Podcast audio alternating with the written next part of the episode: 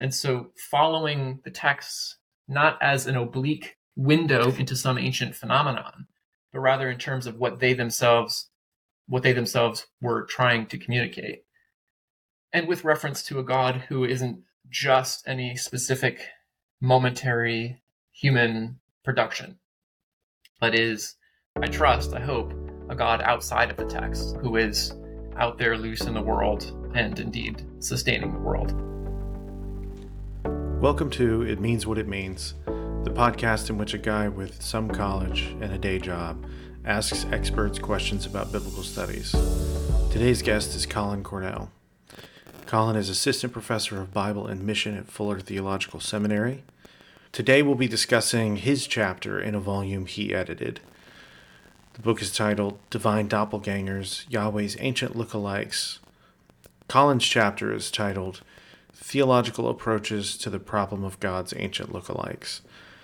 I'll be releasing interviews with Jon D. Levenson and Brent Strawn on the 15th and 29th of this month to discuss their respective chapters in this same book.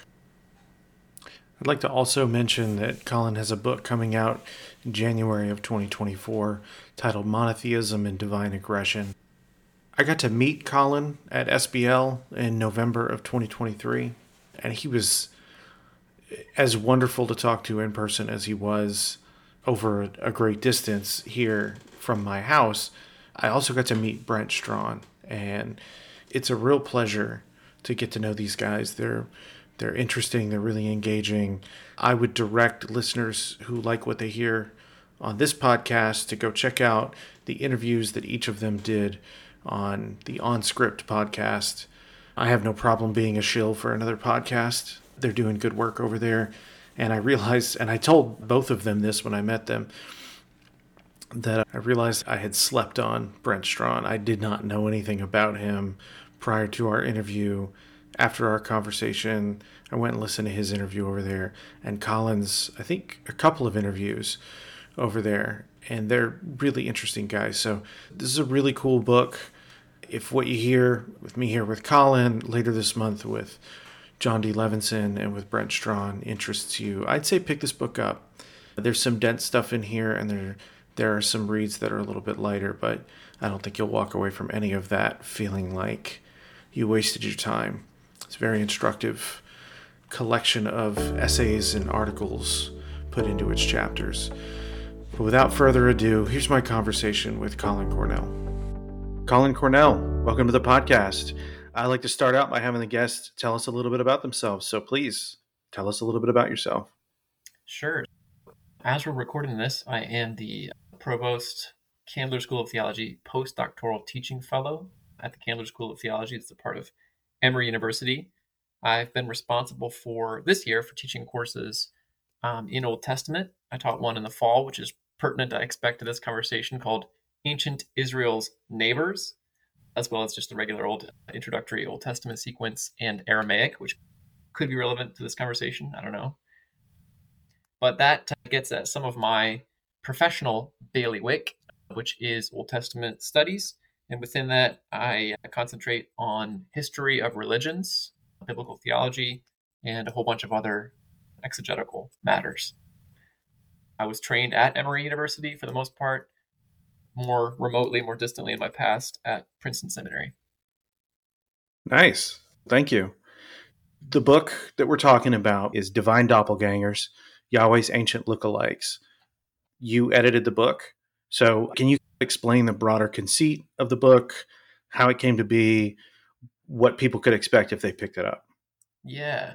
So, the, I guess, sort of gestation process for the book ha- lasted quite a long time. I, I trace uh, in my own chapter the seeds of the project back to a seminar I had in seminaries at Princeton.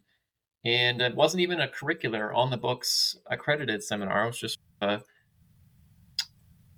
for fun, bonus, mostly among PhD students event, and a catch up session really on West Semitic inscriptions that was led by uh, the estimable Dr. Choon-Leong Seow, now at Vanderbilt.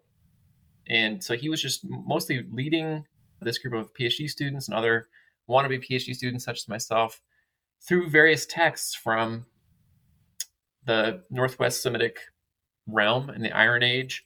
And uh, first among the texts that we encountered was the Mesha inscription, which I'll, I'll say more about maybe in due course here this afternoon. But that inscription, among others, I had never had to read through, translate through before, and I found it very fascinating and eye opening, and in some ways destabilizing. And mostly because of how similar, in certain regards, the patron god of ancient Moab was to the biblical god. And uh, so I, that was, uh, I wrote shortly after that uh, event. I was a kind of an avid blogger at the time, so blogged my way through that confusion and concern and wondered at the time if there were theological resources that might help to orient somebody who like myself who experiences that sort of um, just yeah destabilization disorientation confusion in that circumstance. Uh, found very few such resources over the course of my time in doctoral studies. I did run across a few helpful essay by Othmar Keel by patrick miller another one by john Levenson. but these were buried in obscure resources and I wanted for guidance in that specific theological challenge. And uh, it was during more or less of a low point at, in my writing process of doing the dissertation that I thought to myself, who better to address a question like that than the people who've spent most of their careers delving through these ancient Near Eastern texts, but who also, in some ways, hold themselves accountable to worshiping communities, whether Jewish or Christian reached out to a variety of people, some of whom had tenuous connections to me or to Emory, and uh, invited them to contribute to this book project. That was spring of 2017, and pitched it to, well, to Eisenbrauns at the time. It was later acquired by a different university press, but pitched it to Eisenbrauns, and uh, away we went, really. And mostly then it was just a matter of keeping my contributors on track, making sure to send out monthly reminders and urging them to to observe the deadline. All the things a manager does. exactly. Which you seem to have done quite well. So vertigo, I think, is the word you use to describe the effect that it had on you in your chapter. Let's let's get into your chapter. Like we've talked about broadly, but specifically your chapter, which I think is it's pretty interesting and it's it's not a softball topic that you decided to pick up. Yeah, thanks thanks for saying that. And I'm, I really am grateful to you and to anybody else really for just letting me know that it, it's been helpful in some way to you. Yeah, so the vertig- vertigo is right. That's the word that I picked out to describe, looking back retrospectively on my own first pass through the Mesha inscription. And uh, only really over time did I develop the vocabulary with any sort of precision to articulate why was the experience of the Mesha inscription disorienting, vertigo inducing, dizzying. Because on the face of it, it's exactly what any good historian should expect is that one text from the ancient Levant in the case of the Mesha inscription from the ninth century and uh, written in the first person voice of a Moabite king named Mesha who's also mentioned in the Hebrew Bible, uh, describing his exploits. Really, how he built a high place, a bama, which is another word used in Hebrew scripture, high place, a mountain, a shrine of some sort, to his patron god Chemosh, in thanks, in celebration for Chemosh's deliverance of the Moabite people, the Moabite nation, and really especially through Mesha's uh, dedication and fealty to the patron god Chemosh, how he overcame Moab, Moab's enemies, including Israel, who, whom he says they annihilated utterly, which is interesting and instructive for biblical scholars thinking about uh, the inner biblical accounts of conquest the Mesha inscription says they totally wiped out Israel. Obviously, that's not the case historically, realistically. Uh, and also how he the king Mesha, pursued various building projects at Chemosh's behest. And so it's this inscription that bears many similarities to what one finds in particular in biblical texts such as Joshua Judges, also in Samuel Kings, the sorts of patronage, the kinds of warring and building projects that are specific to kings in Israel, all that finds a mirror image in the Mesha inscription. And so the reason for that vertigo is simply that my own theological formation hadn't prepared me to encounter a lookalike like that because of the kinds of claims that uh, Christians and Jews commonly make of the biblical God, especially that God's uniqueness. In particular, that understanding, I think, helped to generate a sense of unease in encountering an ancient deity that looks so similar in many respects to the biblical God. So that was the source of that vertigo that I mentioned in my chapter.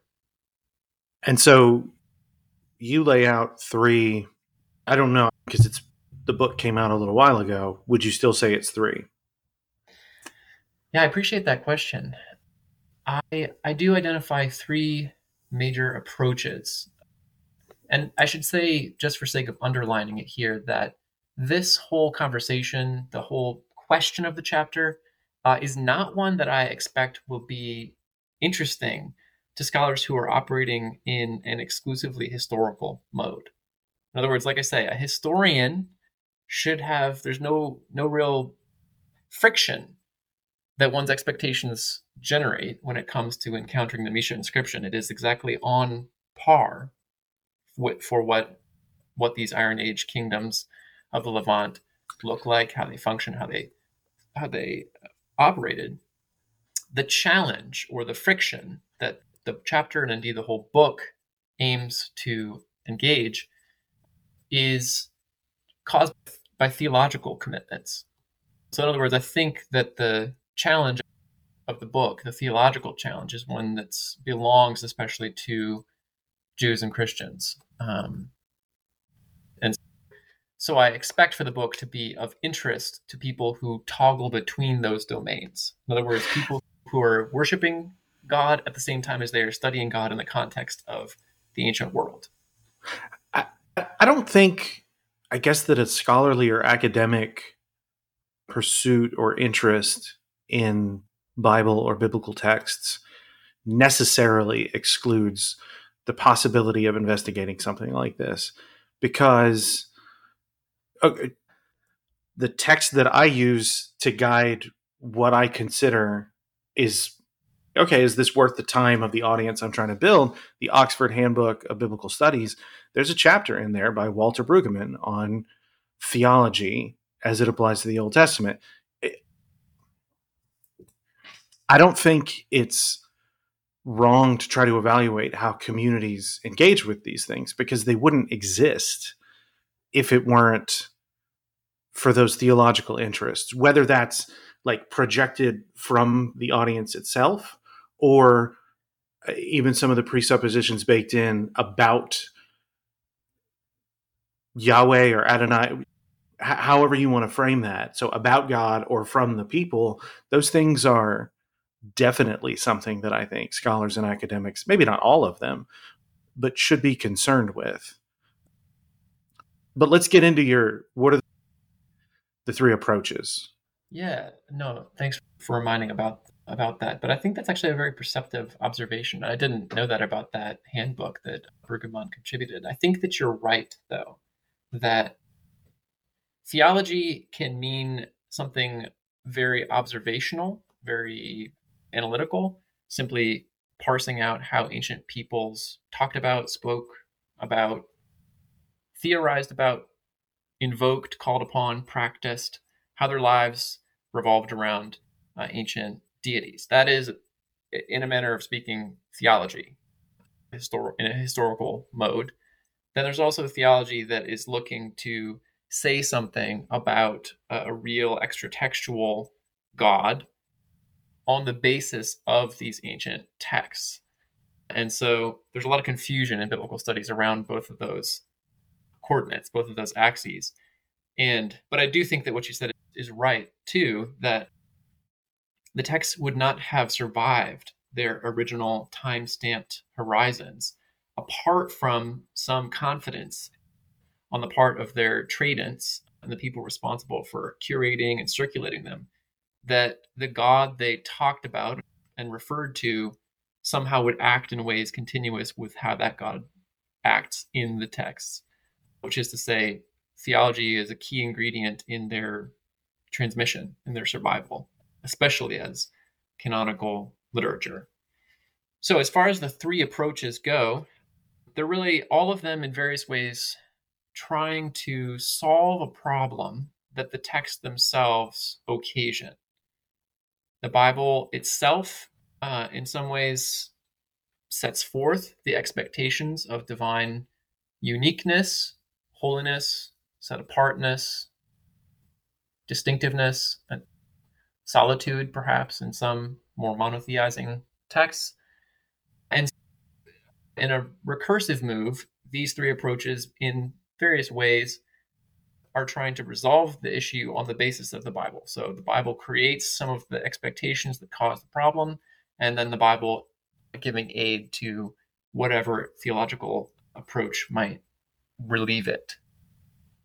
And the three approaches are first, and maybe more commonly in thoughtful, reflective Christian theological circles. I'm not as aware of a counterpart to this commitment on the part of Jewish scholars, but is to say that Chemosh resembles the biblical God because both of them, alike, perhaps to varying intensities or in varying degrees, that they adhere to, they point towards, they are reflections of the true God. So that is to say, whoever and whatever the real God is transcends any one of these individual ancient traditions. Perhaps, and commonly among such scholarship, the biblical port- portraiture hews more closely to that true God. But nonetheless, that God, the true God, exceeds what any individual cultural container can say. So, um, so the resemblance between God and, Ke- and biblical God and Chemosh shouldn't worry because they're both extrusions of truth, uh, re- refractions of the light, or what have you. And here, I pointed to both some work in, I think, Roman Catholic conciliar theology, as well as folks like Pannenberg and Gordon Kaufman. And Patrick Miller also lives within this trajectory. That's one approach. So the refractions of the light, but no individual artifact is the sum total of who God is, hence ought not to be troubled by lookalikes. The second approach is one that's much more time honored among Jews and Christians, though it is outre for scholars, particularly those in a modern guild historical critical mode. And I already, in the one review I've seen so far of the book, was criticized for even mentioning this possibility. But that is that other gods, insofar as they resemble the biblical God, are somehow um, demonic in origin, that they are deliberate and predatory in their resemblance. So they're meant to fool, meant to mislead. Their spiritual trickery in some form or fashion. Time honored, if outre among scholars. The third option is in some ways harder to express, and that's the one that uh, at time of writing I was more interested in and engaged with. And in fact, I tried to research and read about this one Dutch anti-fascist theologian, K.H. Miskotte, in part to be able to write this chapter responsibly. But that is following especially from work by the Protestant theologian Karl Barth, as well as the Jewish thinker, philosopher, theologian Franz Rosenzweig, who both make very radical critiques of their own traditions and keep open a very Barthian word would be diastasis, the difference, the infinite qualitative difference between any human production and God. So even over against Christianity, in Barth's case, over against human religiosity in general, for both of them, they would say God is not that, that God always maintains some otherness relative to human traditions, human constructions, and so on. And in that way, uh, such scholars can accommodate the whole edifice of modern scholarly insight into how these ancient traditions grew and developed over time. So they're not locked in, in other words, to maintaining a very direct truthfulness of the biblical tradition. Instead, Barth and this Dutch theologian Miskotte would get at the truthfulness of the biblical tradition only in a way that honors God's intent to mediate the divine self in and through these traditions. So not nothing in and of themselves qualifies any human speech, any human tradition, any human text, including scripture, scriptural traditions, to witness to the divine self. Only by God's appointment, God's designation, God's sanctifying work would any human traditions, texts, ideas point truthfully and adequately to God. And so that's a an insight that all of those theologians maintain and that my chapter in short compass re rehashes. So how does that affect engaging with the text? Because I think that's more of a going forward and continue to engage with it as an individual. But so academically, are those any of those things that you look at and say, I should use this or not that, or maybe not any of them to engage with the text to understand it? Is there a, a distinction that you draw between how you engage personally and how you engage like academically or scholarly? Hmm. I w- not that I would understand along those lines, personally versus scholarly. But I will say that I very self consciously inhabit different discourses that maybe all fall under the more general heading of biblical studies. On the one hand, in a historian and as a religion as a historian of religion, I follow the human uh, anthropogenic socio-political explanations all the way down. And so, in that mode, actually, I wrote an article in grad school that, in some ways, really has laid the path for some of my subsequent research and scholarship uh, that compares the biblical God to Chemosh and really traces out the quote unquote afterlife of Chemosh, but how the biblical God was developing, evolving, changing, transforming, responding to various historical and cultural stimuli really alongside of and in tandem with the Moabite god Chemosh and other cults, other religious practices of the region are all in a shared bind in the wake of the loss of kingship, that they're all responding to shared experiences of diaspora life, living outside their homeland, of speaking new languages, lingua franca, of the empires that rolled through the region Persians with Aramaic, and then subsequently Greek language after Alexander's conquests. And so, as a historian, I feel liberated by that approach that my chapter outlines to press fully into those human explanations that the biblical God is whatever else the biblical God is, a precipitate of human activity and in that way is explicable as such. So I, am fully lean into that. That's a different practice, a different posture than another discourse that I inhabit, and that is a more constructive, a more theological mode of approaching these texts. And so, in that, with that as my with that as my charter, I'm not as much interested in tracing out origins or following through on evolutionary history of a tradition of God, history of God, which enterprise I fully support writing and have contributed to myself. But I'm interested in taking these texts not genealogically, not historically, but looking with them.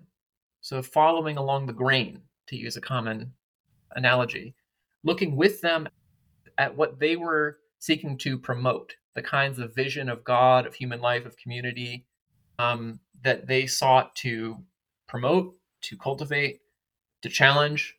And so following the texts not as an oblique window into some ancient phenomenon, but rather in terms of what they themselves what they themselves were trying to communicate.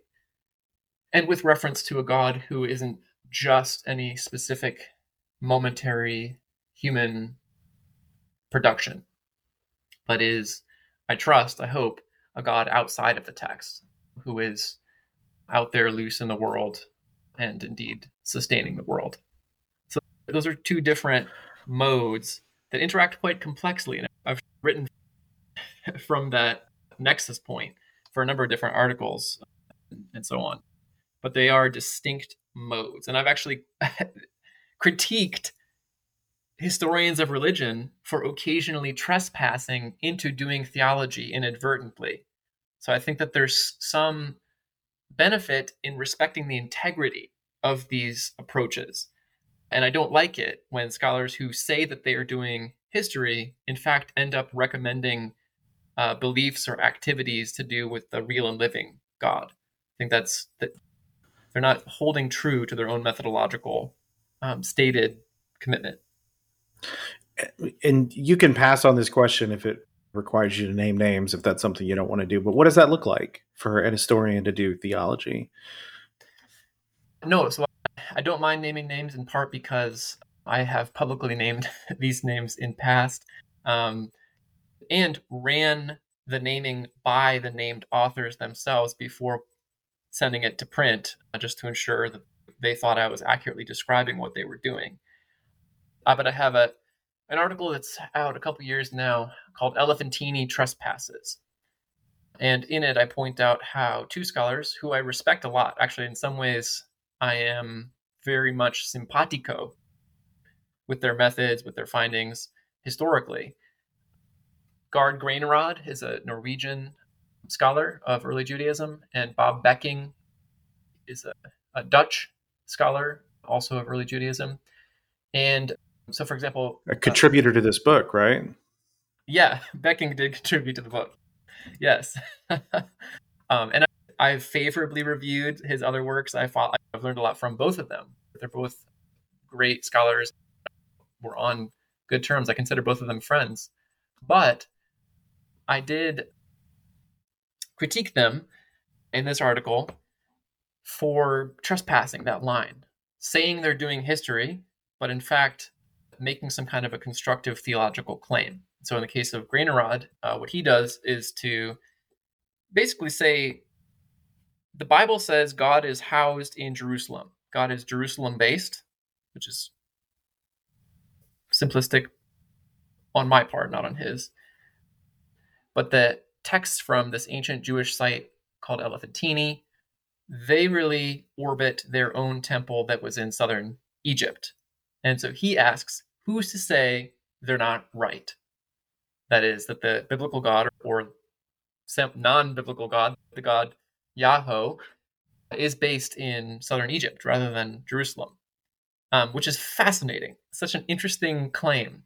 But it does to me cross the line, you're no longer talking about just an ancient belief or practice that's observable from an ancient people, but asking about the location of God, the sort of extra textual God. So that's it's doing a different it tips over into doing something else, asking a theological question.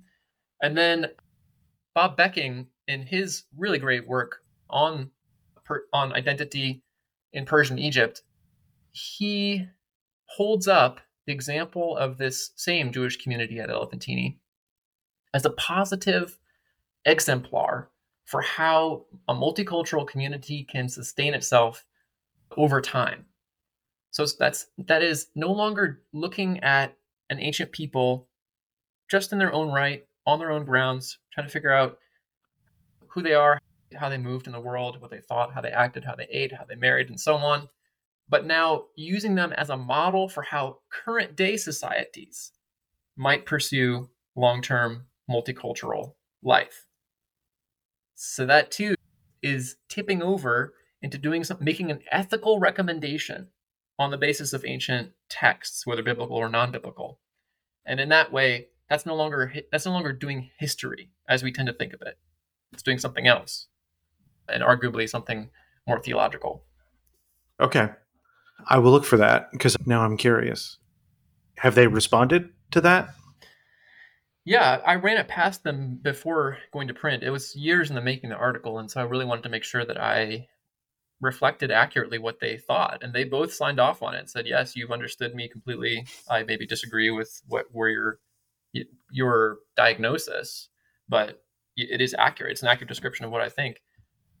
And they've both been in touch with me, and we've had communications after that. So they haven't written like a counter article or anything, but and I've heard from other scholars who are in that niche subdiscipline, which I happily occupy and advertise where whenever I can. Elephantine, Jewish early Jewish studies, have found that a helpful caution that the article it's a caution to scholars that we can do history, but that's a dif- different and a distinct operation than making recommendations for how modern day people should think about, talk to, practice life in view of God.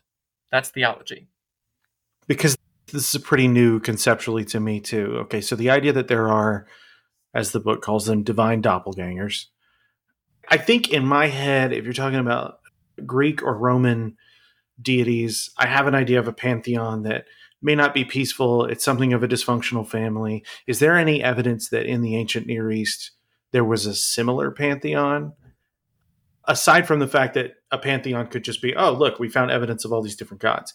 But do they coexist in a way that there were people who maybe their successors wouldn't worship Yahweh, but they had some kind of worship or devotion to Yahweh and Chemosh as well? Or was that not a thing in that area? Yeah, so it's a good question. Definitely the Greek pantheon, which many of your listeners might be familiar with for some reason from our U.S. education system still does, at least in my experience, touch on the Greek myths and Greek pantheon and so, and so on. But at any rate, Greece belonged fully integrally to the ancient Mediterranean world, and so there are other pantheons of neighboring peoples that are just as involved and dysfunctional as their sort of Olympiad gods were. The Hittites in Anatolia, right next door to ancient Greece, had very complex pantheon system. Mesopotamians had as well quite complex developed pantheon, as did Ugarit, the city from ancient Syria, perhaps arguably Canaanite city of the Bronze Age. I'm a little hesitant myself about calling Ugarit Canaanite, but certainly a very closely related ancient people who had, again, in answer to your question, a very developed, very robust, complicated, hierarchical pantheon. So, in other words, a lot of different pantheons in the region that look like each other, some somewhat, and in, in many ways are distinctive, each in their own specific realm and register.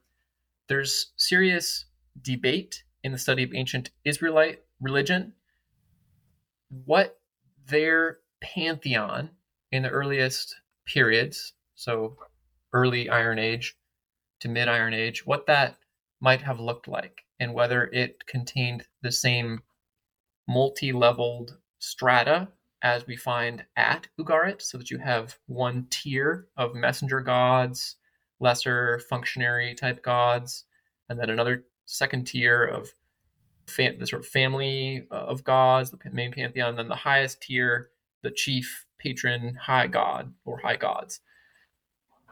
So, some very influential accounts of ancient Israelite religion, in particular by Mark Smith, who blurbed the Divine Doppelganger's book, lay that account out. I am myself maybe a little less convinced of that. I think there's quite a chronological gap from Ugarit uh, in the late Bronze Age to ancient Israel in the Iron Age. I think as well there's geographical distance that ought not to be underestimated.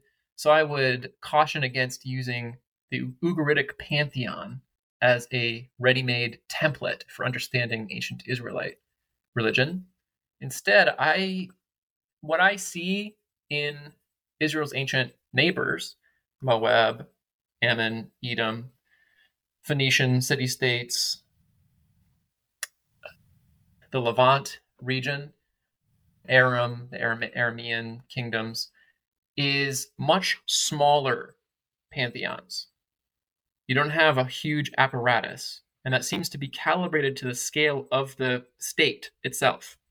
That in ancient Egypt, it's huge, monumental state. So you've got a lot of layers in the human bureaucracy, and so the divine bureaucracy looks like that. Whereas in these smaller, minor states of the ancient, of the sort of Iron Age Levant, the states themselves are probably more modest, and the divine strata are correspondingly smaller. So you don't have high, middle, low. You have a few gods at the top.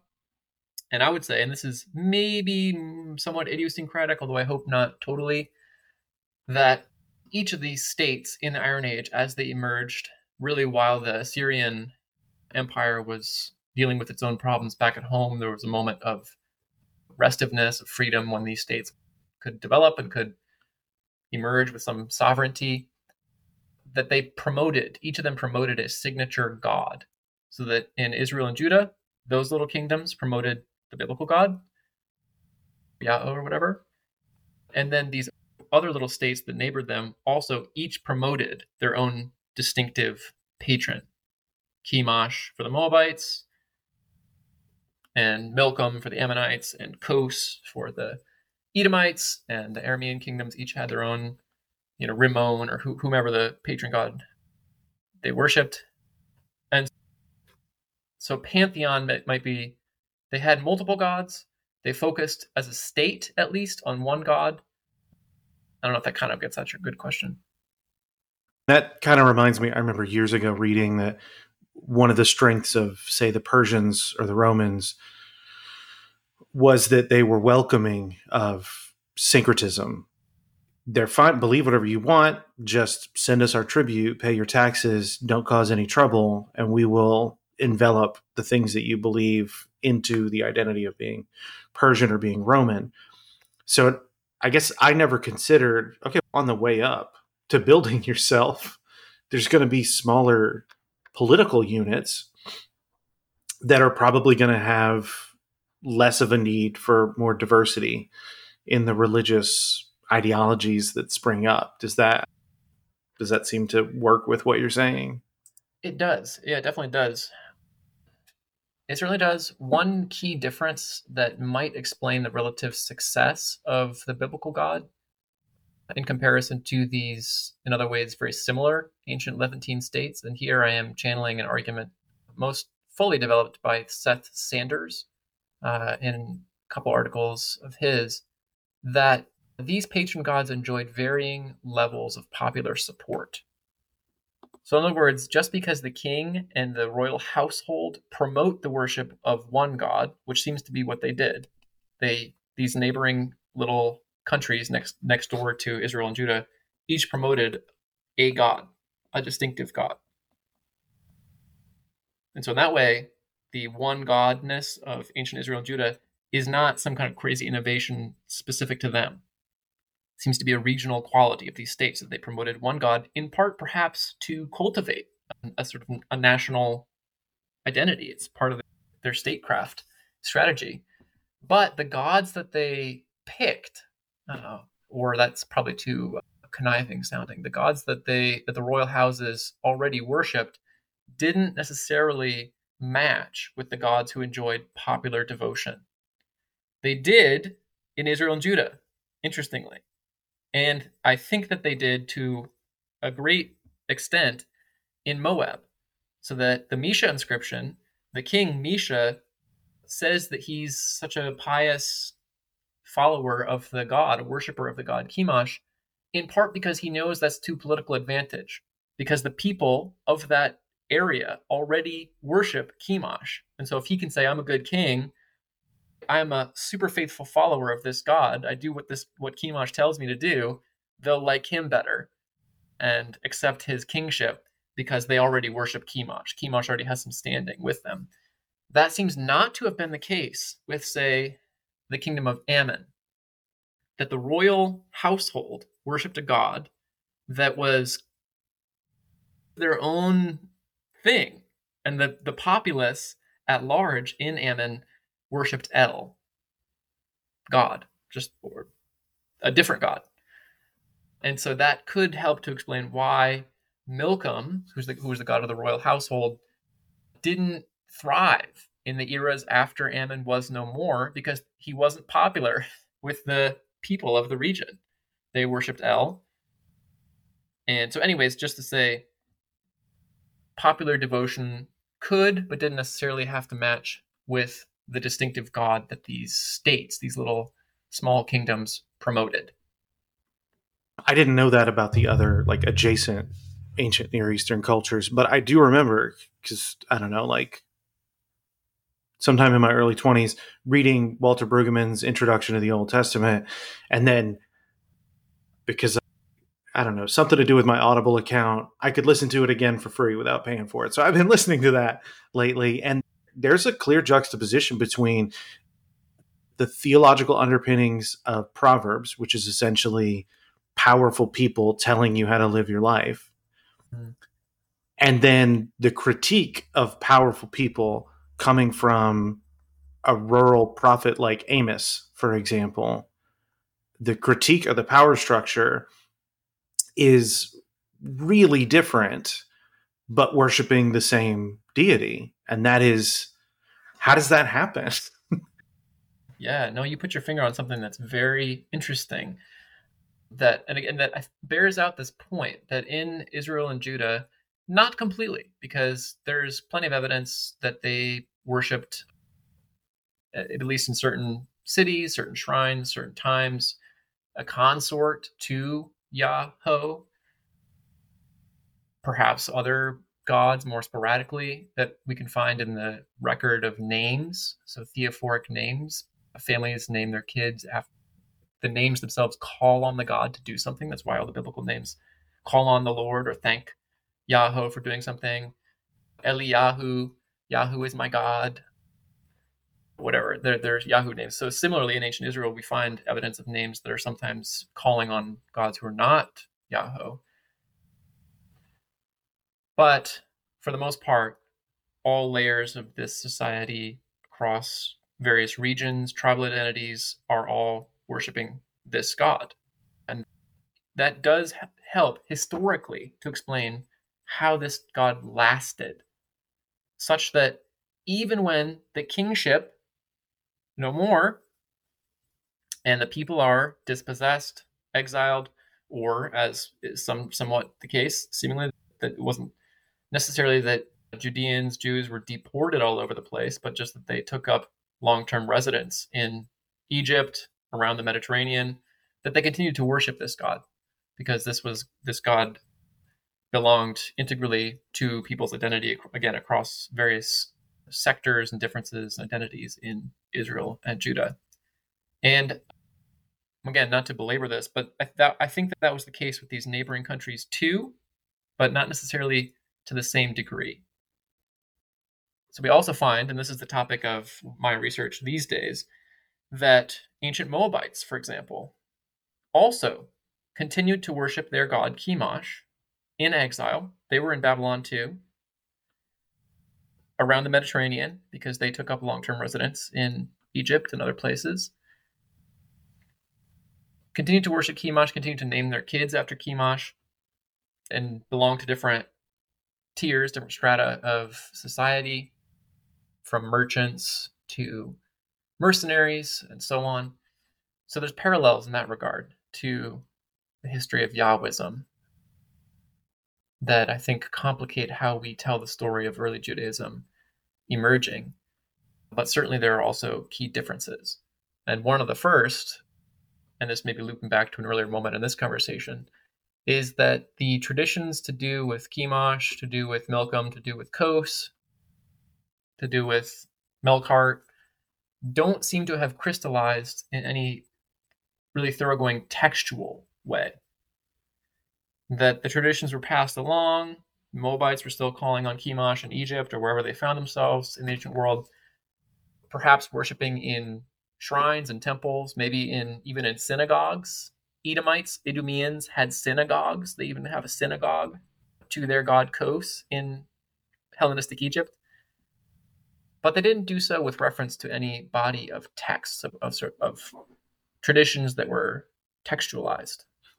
So, because we're advancing in time, I want to make sure that this is in a section of the podcast that it's condensed. So, just real quick recapping the three approaches there's demonic deception, right? There's only ever been one God, and all the other claimants to divinity are demons tricking people. The second one would be, and you, these the two and three, you might have to correct me some on, which is why I wanted to condense them here.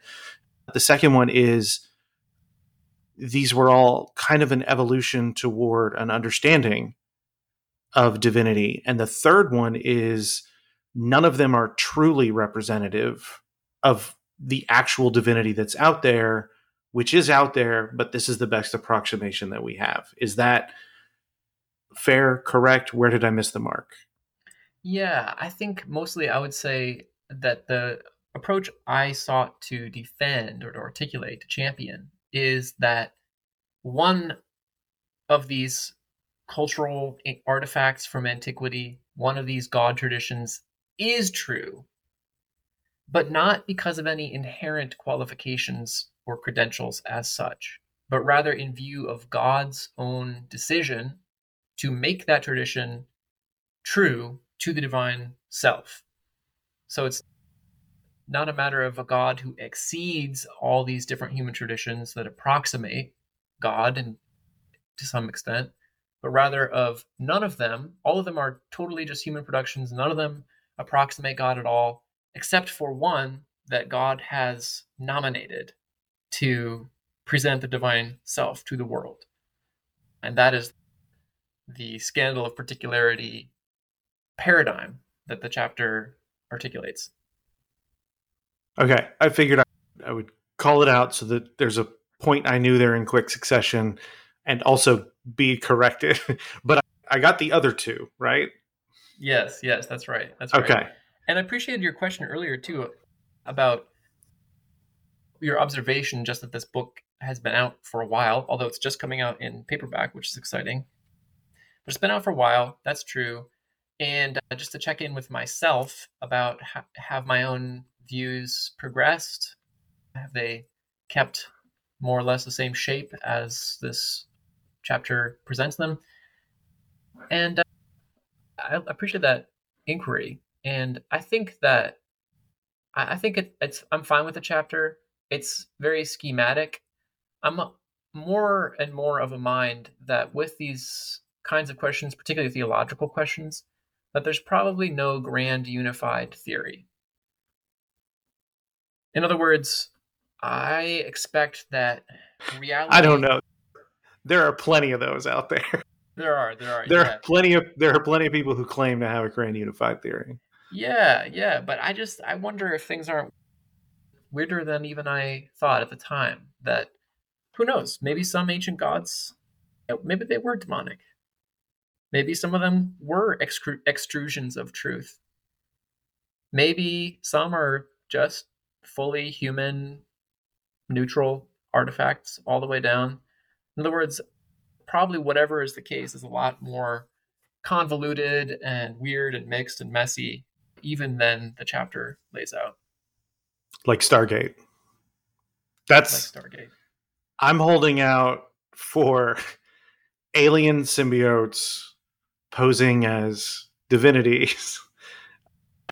Yeah, along this line, along the alien line, one book that's actually helpfully complicated and weirdened my thinking about this is um, Gene Wolfe, who's a science fiction author, a cult figure in science fiction, but who has a truly weird and convoluted view of history and the world that's instructed me as a theorist of history that things can be a lot more complicated and stranger and messier than I might at first have thought. I feel like you you helped me pull out of a nosedive by not simply laughing at me. You actually engaged on that point. I appreciate that. Before we go, because I like to give people time to answer this question as much or as little as they'd like, where would you point people in biblical studies in that large pool of disciplines that all feeds into biblical studies? Where would you direct people? Books, podcasts, YouTube? You have the floor. Yeah, so it's my bounden duty as a participant in the small but hardy crew of Elephantine specialists to advertise and promote the work of people in that field. And there's a, really a pretty much a book a year coming out that's that addresses this ancient Jewish community of Elephantine. But I think it's important in part because of an article that Gard Granerød, my Norwegian Elephantine friend, published in JBL a couple years back that calls on scholars of early Judaism to really change our basic orienting categories. That even saying a term like Second Temple Judaism is, in effect, paraphrasing the Bible's own account of this period, of this people, of this religion. And so, truly to complicate how we understand emergent Judaism on the basis of an archive like that we find at Elephantine. So I think watch Elephantine stuff because it's a cue to larger conceptual upheaval in the field of biblical studies. And along that same line, I have my eye very much on scholarship following several significant figures, especially in Pauline scholarship, which might surprise, I don't know, based on my own disciplinary bailiwick. But in Pauline scholarship, this is called Paul within Judaism perspective, now growing and changing into Paul within paganism perspective. So thinking of figures like Paula Fredriksen, Matt Novenson, Matthew Thiessen, uh, and their pupils and proteges who are publishing a lot these days. But in that way, too, I see a moment of upheaval, of revisiting our basic scaffolding in biblical studies, sh- shuffling things around. So these big categories that we tend to think about the Bible within Judaism, Christianity, paganism, Hellenization, revisiting these concepts, scrambling them, changing them around, proposing new paradigms to try to understand the phenomena of the period from within. So that's another area I'd say along that same line. I keep my eye on Samaritan studies, and here I think of a scholar like Matthew Chalmers, whose work is a key intervention there. Samaritans are another case of people who don't quite fit any of these molds that biblical scholars commonly bring to the field, because it's not Judaism, really, but it's not just Mediterranean religion. So, what is it? We don't have a good analytical category for what Samaritanism is. So, that's another point where I see friction, I see upheaval happening. And then I'd say more generally, the field of Hellenistic Near East, Hellenistic Near Eastern studies. Blackwell just released a companion volume, a handbook to this area. And this is, again, I think there's a ton of material that has simply fallen through the scholarly cracks because it doesn't really belong to biblical studies. It's not really classics. It's not really ancient Near East because it's from a later period. And so, where do we put it? How do we think about it? It's not late antiquity, Hellenistic Near East. So, that's another area that I see there's change afoot in biblical studies. And I know that's particularly what I'm looking for to fill this podcast up is to start look at like where are things going in 10 years? What's the article the essay the lecture that nobody's paying attention to? That's what i'm looking for because i'm a guy with a day job. This is just my hobby. I can nerd out. It's fine. I don't have anybody to impress. Nobody's grading me so hopefully i'll build an audience but I dig your enthusiasm. Before we get off here, do you have anything else that you wanted to throw out there? Where can people find you? Oh gosh, well, people can find me through my new, or at this point when this drops, relatively new faculty webpage. People can also find me online on Twitter, can email me, of course. Uh, and uh, let's see, gosh, I should hopefully by the time this drops, maybe hopefully have a book coming out called uh, Monotheism and Divine Aggression. So read that'll be interesting and fun, and in some ways follows on trajectories laid down by this Divine Doppelgangers book as well as my published dissertation. So there's a few places I can be found. Fantastic. Thank you, Collin Cornell. Thank you.